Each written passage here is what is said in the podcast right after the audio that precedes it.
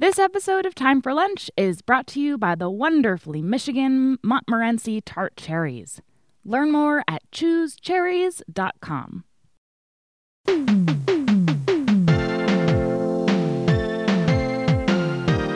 Welcome to Time for Lunch. This is a place to learn about eating, cooking, enjoying, and sometimes playing with your food. Each episode, we're covering a new subject. I'm Hannah Fordin. And I'm Harry Rosenblum. Join us for lunch every week here on Heritage Radio Network. It's time for lunch. We have a very special guest here for lunch today, and it's up to you to guess who they are and what the theme of today's episode is. Are you ready? What shape are you? I look like a tiny tree. Hmm. What color are you? Usually green, but sometimes purple. Are you grown or made? I grow. Oh, are you a fruit, vegetable, grain, or animal? I'm a vegetable that's the flowering head and stalk of a plant. What part of the world do you come from? I trace my roots to Italy 2,000 years ago. Wow. And how are you grown? My stalk comes out of the ground with leaves all around it. And how do people like to eat you? Often steamed, but I'm great roasted in soup or even raw in a salad. Can you guess what I am? Broccoli! Before we get started learning about broccoli, let's hear some jokes.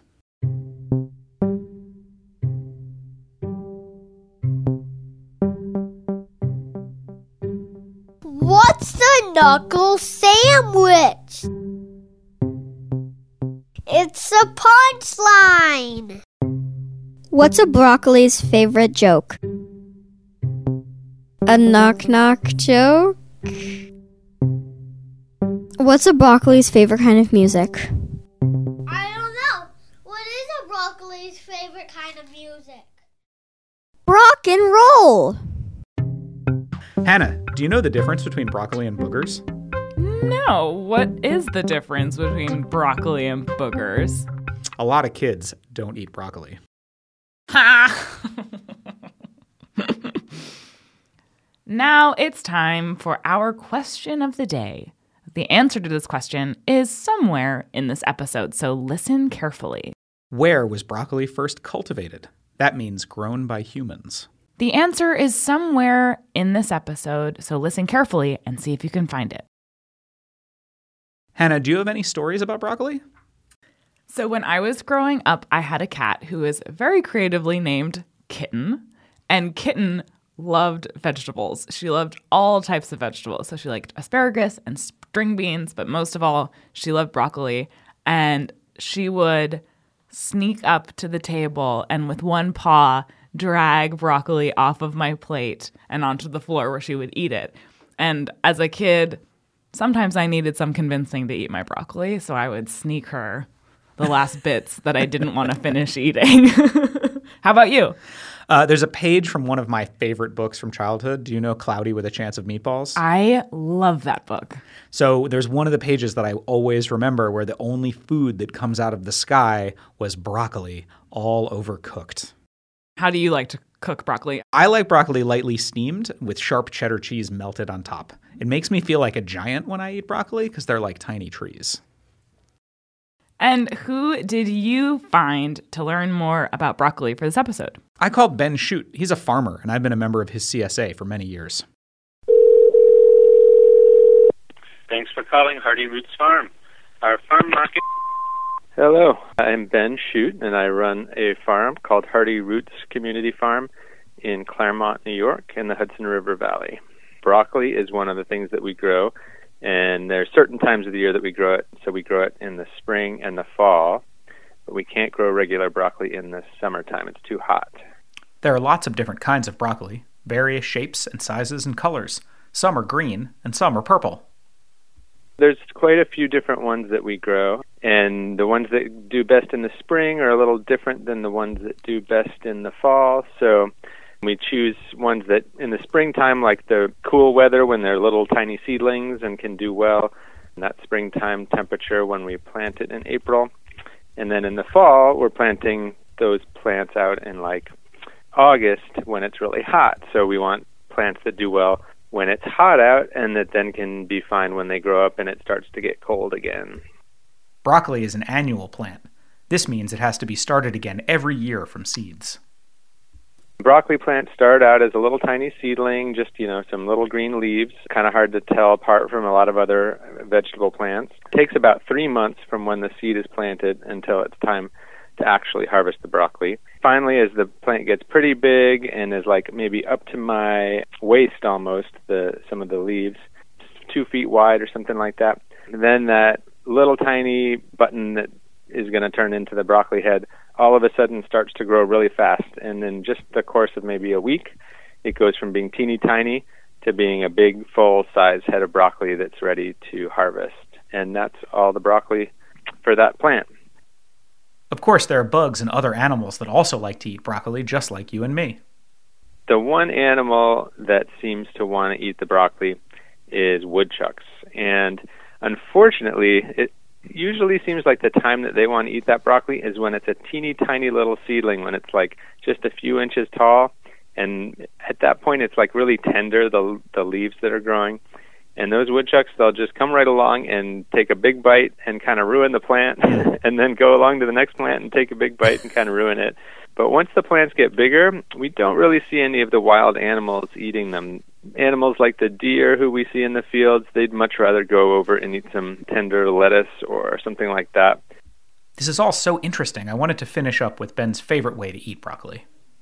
My daughters, who are age six and age eight, it's actually their favorite vegetable. Some kids wouldn't say it's their favorite vegetable, but in my house, it's the one that everyone always wants to eat. We're lucky because we can get it super fresh. We can go out to the field and pick some broccoli right right before dinner if we want, and just chop it up and boil it in water for about three minutes. And when it's so fresh like that, the flavor with just a little bit of salt and a little bit of olive oil is is super delicious. So we don't do anything real fancy with it. We just enjoy the flavor of it being super fresh right out of the, the farm field. Thanks, Ben. It was great to learn about how broccoli is grown. There's more time for lunch after a short break.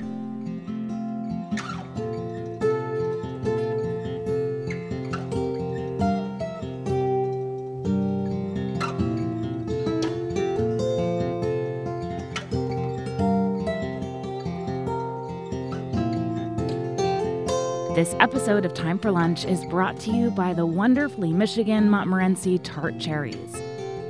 Did you know that there are more than 1,000 kinds of cherries in the United States? But there's one extra special cherry called the Montmorency that I want to tell you about. They're tart cherries, which means they're a little sweet and a little sour. Michigan produces about 75% of the U.S. tart cherry production. That's the state that looks like a mitten, way up next to Canada. Montmorency tart cherries are grown on family farms and harvested in late July, early August. It's hard to find them fresh. 99% of tart cherries are processed into dried, frozen, canned, and made into juice. So we can enjoy them all year round. Yum! Montmorency tart cherries are one of America's superfruit, which means they're good for you. Not only are tart cherries delicious, but they provide nutrients and antioxidants that young eaters need to keep their minds and bodies healthy. Learn more about the wonderfully Michigan grown Montmorency tart cherry at choosecherries.com. Welcome back to Time for Lunch. Broccoli was first grown in Italy more than 2,000 years ago, but it wasn't until the 1920s when the D'Arrigo family started growing broccoli in California and shipping it to Boston and New York that broccoli took off commercially in the United States. The previously unknown food has become one of the most popular vegetables on the American table. The heaviest broccoli on record was grown in Alaska in 1993 and it weighed 35 pounds. Hannah, did you know that broccoli is in the same family as kale, kohlrabi, Brussels sprouts, cabbage, and cauliflower? Wow, they're vegetable cousins. You know what, Harry? I'm just about ready for a dance break.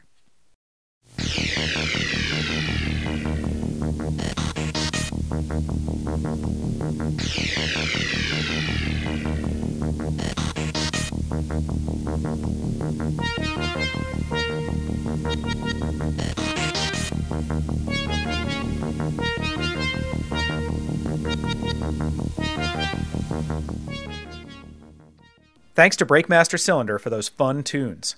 Now that we've gotten our wiggles out with the dance break, I'm ready for a snack. We have one of our chef friends here to share a super delicious broccoli recipe. Hey, this is Eli Sussman, co chef and co owner of Samesa Restaurant in Williamsburg, Brooklyn, along with my brother Max. And today I'm going to be sharing with you a recipe for one of our favorite things we make at the restaurant our broccoli salad. So, you're going to need one pound of cut broccoli, two pounds of cut cauliflower, one pound of Savoy cabbage, but you could use a different type of cabbage if you don't have Savoy, 100 grams of toasted crushed almonds, one bunch of scallions, 100 grams of golden raisins, and 285 grams of the curry cauliflower dressing. What goes in that dressing? Okay, so you're to need 540 grams of Vegenaise, or you can use regular mayonnaise if you'd like, 5 grams of kosher salt, 75 grams of lime juice, 50 grams of mild curry powder, 5 grams of Aleppo pepper, and if you don't have that, don't worry, you can just leave it out, and 30 grams of water. So, first off, you're going to start by cutting the cauliflower and the broccoli into florets, about one or two inches in size. You can leave some of the stem on if you want, and then cut the cabbage into about one inch pieces. Toss all that with olive oil and salt, and you can roast it on a sheet tray in a preheated oven at about 375 or 400 degrees. Roast it for 20 minutes until it's darkly colored on the edges and just cooked. Remove that from the oven, let it cool in your fridge, and then while that's happening, toast some almonds in a preheated oven at 350 degrees for about 7 to 8 minutes. Take them out of the oven and let those cool completely on the counter.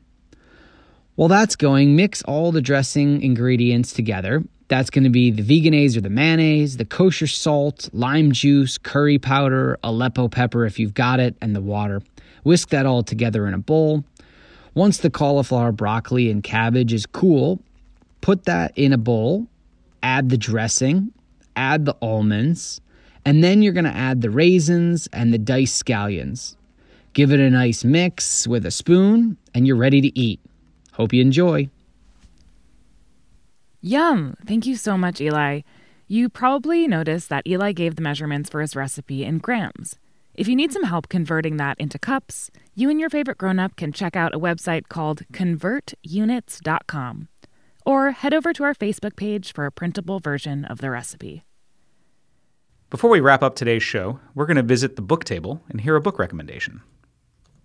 Hi, my name is Moxie, and I'm 10 years old, and I'm from Charlestown, Rhode Island. The book I would like to tell you about today is called Lafcadio, the Lion Who Shot Back by Shel Silverstein. This book is about a lion named Lafcadio, and he takes one of the guns that the hunters have. He keeps testing his aim and getting more bullets from killing hunters. Then one day, a man comes into the forest and tells him that he's going to give him a part in a circus. So he takes him to this big city. The first thing Lafcadio does is ask to go to the tailor shop to get a suit of marshmallows. When he gets back to the hotel that he is staying at, he asks for a bath of marshmallows. That's what I really like about this book. It's really funny. Thank you. At the beginning of the episode, we asked Where was broccoli first cultivated? That means grown by humans. And the answer is Broccoli was first grown in Italy more than 2,000 years ago. We listen to a lot of other podcasts, and you should check out The Past and the Curious. They're doing really fun stories about history that you've probably never heard before. You can find them at thepastandthecurious.com. Thanks for listening to Time for Lunch. We'll be back next week with more tasty stories. Special thanks this week to Eli Sussman, Moxie, and Frank. The show is written, produced, edited, and hosted by Harry Rosenblum and Hannah Fordin, with engineering by Liam Werner. Time for Lunch is a production of Heritage Radio Network, the world's pioneer food radio station. Learn more at heritageradionetwork.org. And please stay in touch. Whether you have a joke you'd like to share or if you'd just like to tell us what you had for lunch, we would love to hear from you. Send us your recipes, poems, book recommendations, or anything else you'd think we'd like. Ask a grown up to help you email us at timeforlunchpodcast at gmail.com. And be sure to include your name, age, and your mailing address so we can send you a little something in return. Thanks for listening. We'll be back soon. Thanks for listening to Heritage Radio Network, food radio supported by you. For our freshest content and to hear about exclusive events, subscribe to our newsletter. Enter your email at the bottom of our website, heritageradionetwork.org. Connect with us on Facebook, Instagram, and Twitter at heritage underscore radio. Heritage Radio Network is a nonprofit organization driving conversations to make the world a better, fairer, more delicious place. And we couldn't do it without support from listeners like you. Want to be a part of the food world's most innovative community? Rate the shows you like, tell your friends, and please join our community by becoming a member. Just click on the beating heart at the top right of our homepage. Thanks for listening. This program is powered by Simplecast.